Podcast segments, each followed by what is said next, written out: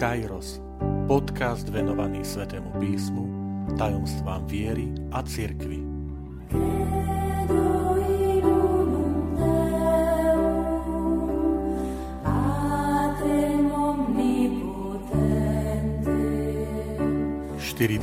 Druhá časť Ekológia patrí do církvy. Vitajte pri počúvaní tohto podcastu. Volám sa František Trstenský, som katolícky kňaz, farár v Kešmarku a prednášam sväté písmo na Teologickom inštitúte v Spišskom podradí.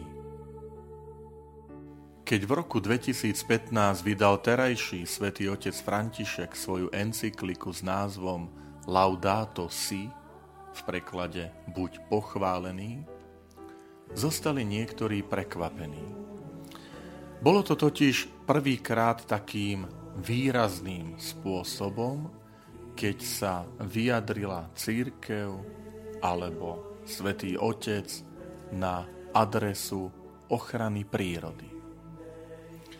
A z úst niektorých teda zazneli argumenty, že či práve toto je tá parketa, v ktorej sa má vyjadrovať pápež, či jej natoľko dobre rozumie, aby vedel hovoriť o globálnom oteplovaní alebo o pralesoch v Amazónii a tak ďalej.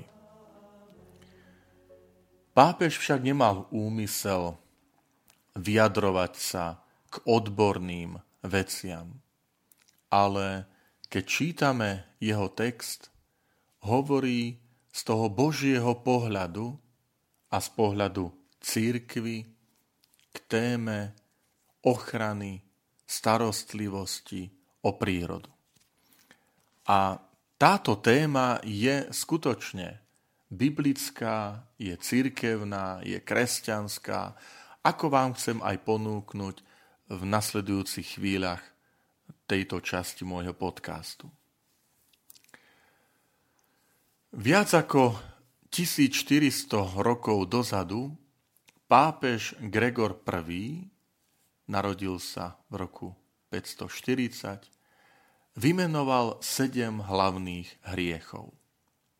Tie poznáme. Pícha, lakomstvo, smilstvo, obšerstvo, závisť, hnev, lenivosť. V marci 2008, keď vtedajším pápežom bol Benedikt XVI, zverejnil Vatikán sedem hlavných hriechov modernej doby. Medzi sedem moderných smrteľných hriechov 21. storočia podľa Vatikánu patrí obchod s drogami, znečisťovanie životného prostredia, genetická modifikácia, vedecké experimentovanie na ľuďoch v rozpore s etikou, nenásytnosť po peniazoch a život v nadmernom bohatstve, správanie vedúce k sociálnej nespravodlivosti a napokon zapríčiňovanie chudoby. Je to dôležité vyjadrenie, pretože ten kresťanský pohľad na svet ukazuje, že všetky konečné bytia sú vzájomne prepojené a závislé jedno od druhého. To si možno často neuvedomujeme, že my potrebujeme jeden druhého. A po druhé, tieto bytia majú vlastnú, ale nie absolútnu hodnotu. A keď hovoríme o životnom prostredí, tak platí zásada, že ak chceme zmeniť svet, musíme zmeniť ľudské správanie. Svetý otec, pápež Benedikt XVI, um, v jednom zo svojich príhovorov hovorí aj o potrebe medzigeneračnej spravodlivosti. Medzigeneračná spravodlivosť ovplyvňuje aj zaobchádzanie so životným prostredím, zaobchádzanie so sebou samým medzigeneračná spravodlivosť myslí aj na generácie, ktoré prídu. A doslova pápež Benedikt XVI hovorí, teraz ho citujem, musíme upozorniť na závažnú povinnosť odovzdať zem novým generáciám v takom stave, aby ju aj oni mohli dôstojne obývať a ďalej rozvíjať. Takže keď niekedy zaznievajú argumenty, že pápež František tu prichádza s nejakou novou témou, inou, ktorú doteraz to nebolo, je niekedy potrebné a stačí len pozorne čítať tie dokumenty už aj predchodcov alebo katechizmus katolíckej církvy a tam to nájdeme. Pokiaľ ide o ekológiu, je potrebné spomenúť, že aj v rámci katolíckej církvy sa používa výraz ekologická teológia, alebo v skratke ekoteológia. Čo to znamená? Je to také chápanie teológie, ktoré vo svetle aj najnovších ohrození životného prostredia akoby nanovo definuje úlohu kresťanstva. Ekologická teológia sa nezaujíma iba o to, akým spôsobom môže kresťanstvo odpovedať na tie otázky ochrany životného prostredia, ale samotné kresťanstvo, samotná ekologická teológia ponúka e, príležitosť obnovy ľudstva ako takého. A toto je východisko. Keď totiž aj pápež sa vyjadruje k téme ekológie, tak pozerá na tú tému očami svätého písma, Biblie.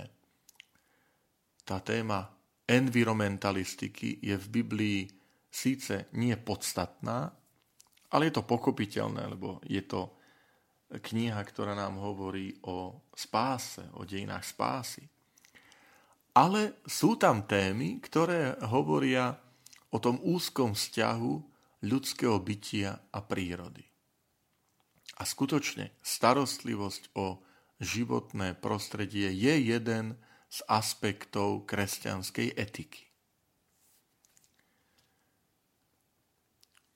Niektorí kritici poukazujú na to, že Biblia sa síce zaujíma o človeka, ale že sa už nevyjadruje k jednotlivým konkrétnym prípadom ochrany a starostlivosti o životné prostredie.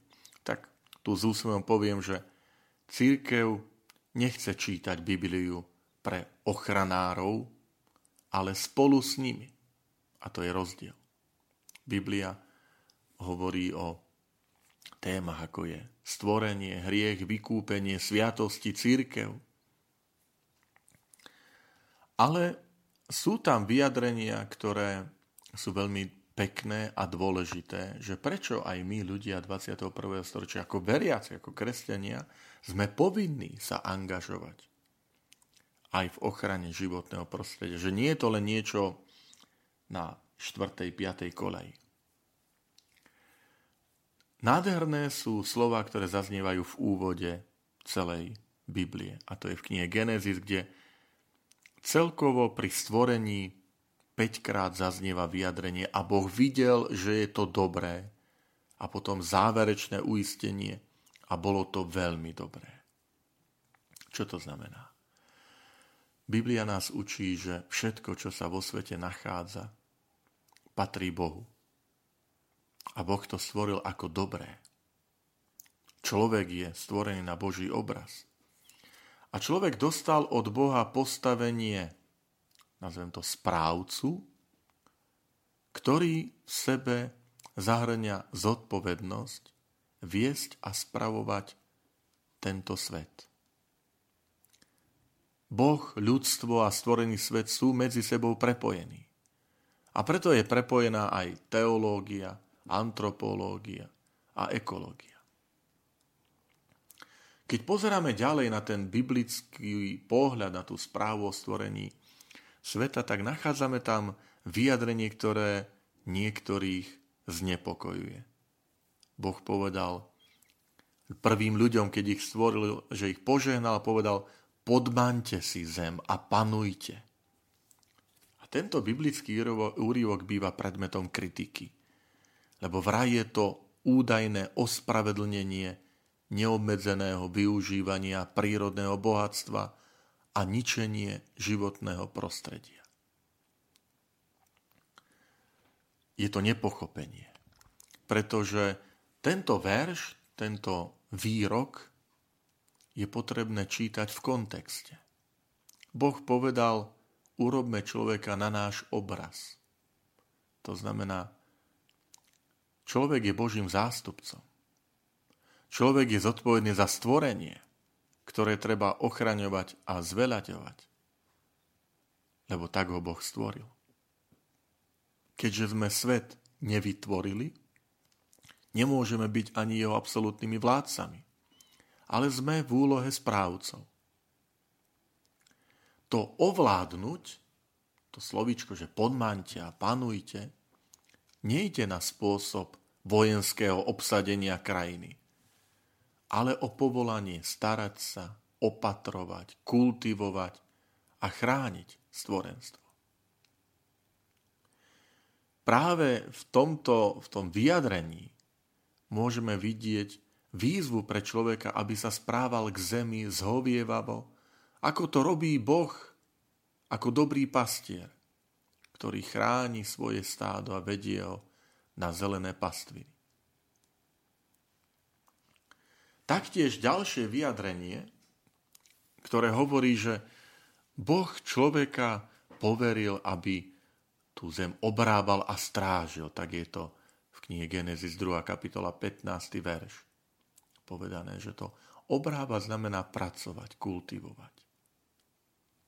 Ide o službu, ktorou človek je poverený a ktorou taktiež oslavuje Boha. A potom to krásne slovičko, že strážil hebrejské šamar. To znamená chrániť, strážiť. Je to, povieme, nie práca otroka, ale skôr práca záhradníka, ak by som to mal tak trochu poeticky. Lebo záhradník je ten, ktorý tú záhradu zveľaďuje, ochraňuje, stráži. Tieto texty nám hovoria o vzťahu ľudstva k zvyšku sveta. Ľudstvo je súčasťou sveta a zároveň stojí nad ním. Ale toto to moje vyjadrenie, že stojí nad ním, treba dobre chápať. Že totiž stojí nad ním zvedomím, že taktiež ľudstvo je stvorenstvo. A teda našou úlohou je chrániť a rozvíjať svet. Naša úloha je solidarita so zvyškom stvorenstva a tá solidarita má nás chrániť pred pokušením tyranskej vlády. Tak voči ľuďom, ako aj voči životnému prostrediu. Milí priatelia, hovorím to preto, že aj do nášho života patrí starostlivosť, ochrana o prostredie, v ktorom žijeme patrí preto v prvom rade, že sme ľudia, že sme obyvateľmi planéty, ktorú sme dostali ako Boží dar. A platí do nášho života patrí aj preto, že sme veriaci. Veriaci, ktorí sme si vedomí, že život, stvorenstvo je Boží dar, že sme správcovia, že sme tí, ktorým Boh zveril tú starostlivosť, s veľkou dôverou, že budeme pokračovať v tom stvoriteľskom diele, a teraz to stvoriteľské rozumejme naozaj tak správne, že totiž Boh, stvoriteľ, ktorý, ktorý je pánom a všetko stvoril krásne, pekné, dobré, tak chce, aby sme aj my takto nazerali na to. Ako na svet, ktorý je krásny a dobrý ktorý je Božím dielom. Pamätajme, že e, stvorenstvo, svet je viditeľnou stopou Božej prítomnosti. Hovoríme o dvoch knihách, cez ktoré my sa dozvedáme o Bohu. Prvou je Božie slovo, sveté písmo, ale tou prvou chronologicky a prvou, ktorou sa stretávame, je kniha prírody. Učme sa listovať v tejto knihe prírody so všetkou úctou a láskou. So všetkou tou úlohou správcovstva, ochrany, rozvoja, zveľaďovania, ktorú nám Boh s veľkou dôverou zveril do rúk.